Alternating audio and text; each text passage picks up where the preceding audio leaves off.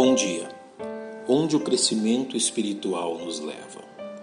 Que todo salvo em Cristo deve provar de um constante crescimento espiritual. É fato revelado e compreendido pelo estudo das Sagradas Escrituras.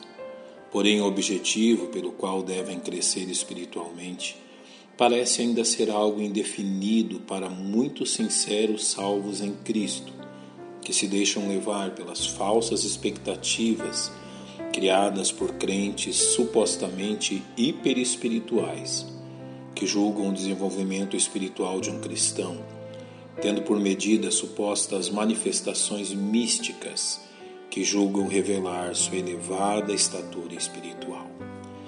Não é assim que o apóstolo Paulo nos ensina em sua epístola aos Efésios, possivelmente sua carta de maior expressividade nas questões espirituais delimitando de forma prática a condição onde o crescimento espiritual deve conduzir os salvos, até que todos cheguemos à unidade da fé, ao conhecimento do Filho de Deus, a homem perfeito, à medida e estatura completa de Cristo. Faremos bem, pois, em examinar tal verdade. Primeiramente, Devemos reconhecer que o crescimento espiritual deve levar o salvo a uma fé madura em seu Salvador, sabendo que a fé salvadora não pode ser medida em sua extensão, mas sim em sua experiência, razão pela qual Paulo admoesta fortemente os salvos em Corinto, devido à sua inexperiência no viver com o Senhor. E eu, irmãos, não vos pude falar como a espirituais, mas como a carnais como a meninos em Cristo.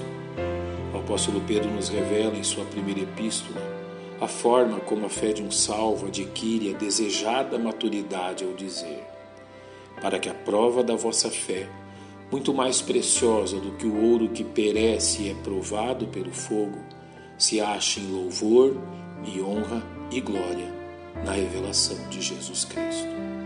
Da mesma forma, o crescimento espiritual deve conduzir o salvo a um relacionamento íntimo com Cristo, uma vez que Paulo nos exorta a crescermos no conhecimento do Filho de Deus, apontando para um conhecimento intelectual, mas também experimental, como revela o apóstolo em sua carta aos Filipenses, para conhecê-lo e o poder da sua ressurreição e a comunicação de suas aflições sendo feito conforme a sua morte.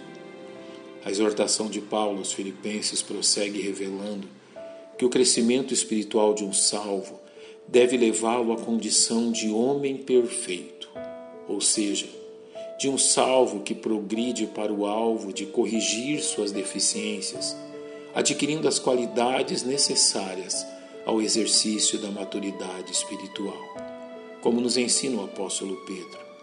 E vós também, pondo nisto mesmo toda a diligência, acrescentai a vossa fé, demonstrando o crescimento que deve ocorrer com cada um dos salvos.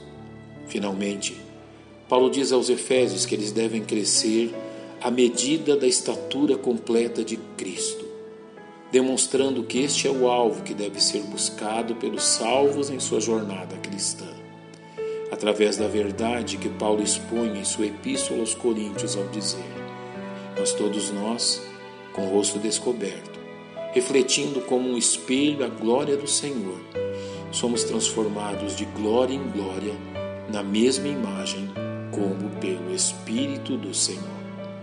Sabedores desta verdade, cabe aos salvos a prática recomendada pelo autor da Epístola aos Hebreus quanto ao alvo à sua frente portanto, nós também, pois que estamos rodeados de uma tão grande nuvem de testemunhas, deixemos todo o embaraço e o pecado que tão de perto nos rodeia e corramos com paciência a carreira que nos está proposta.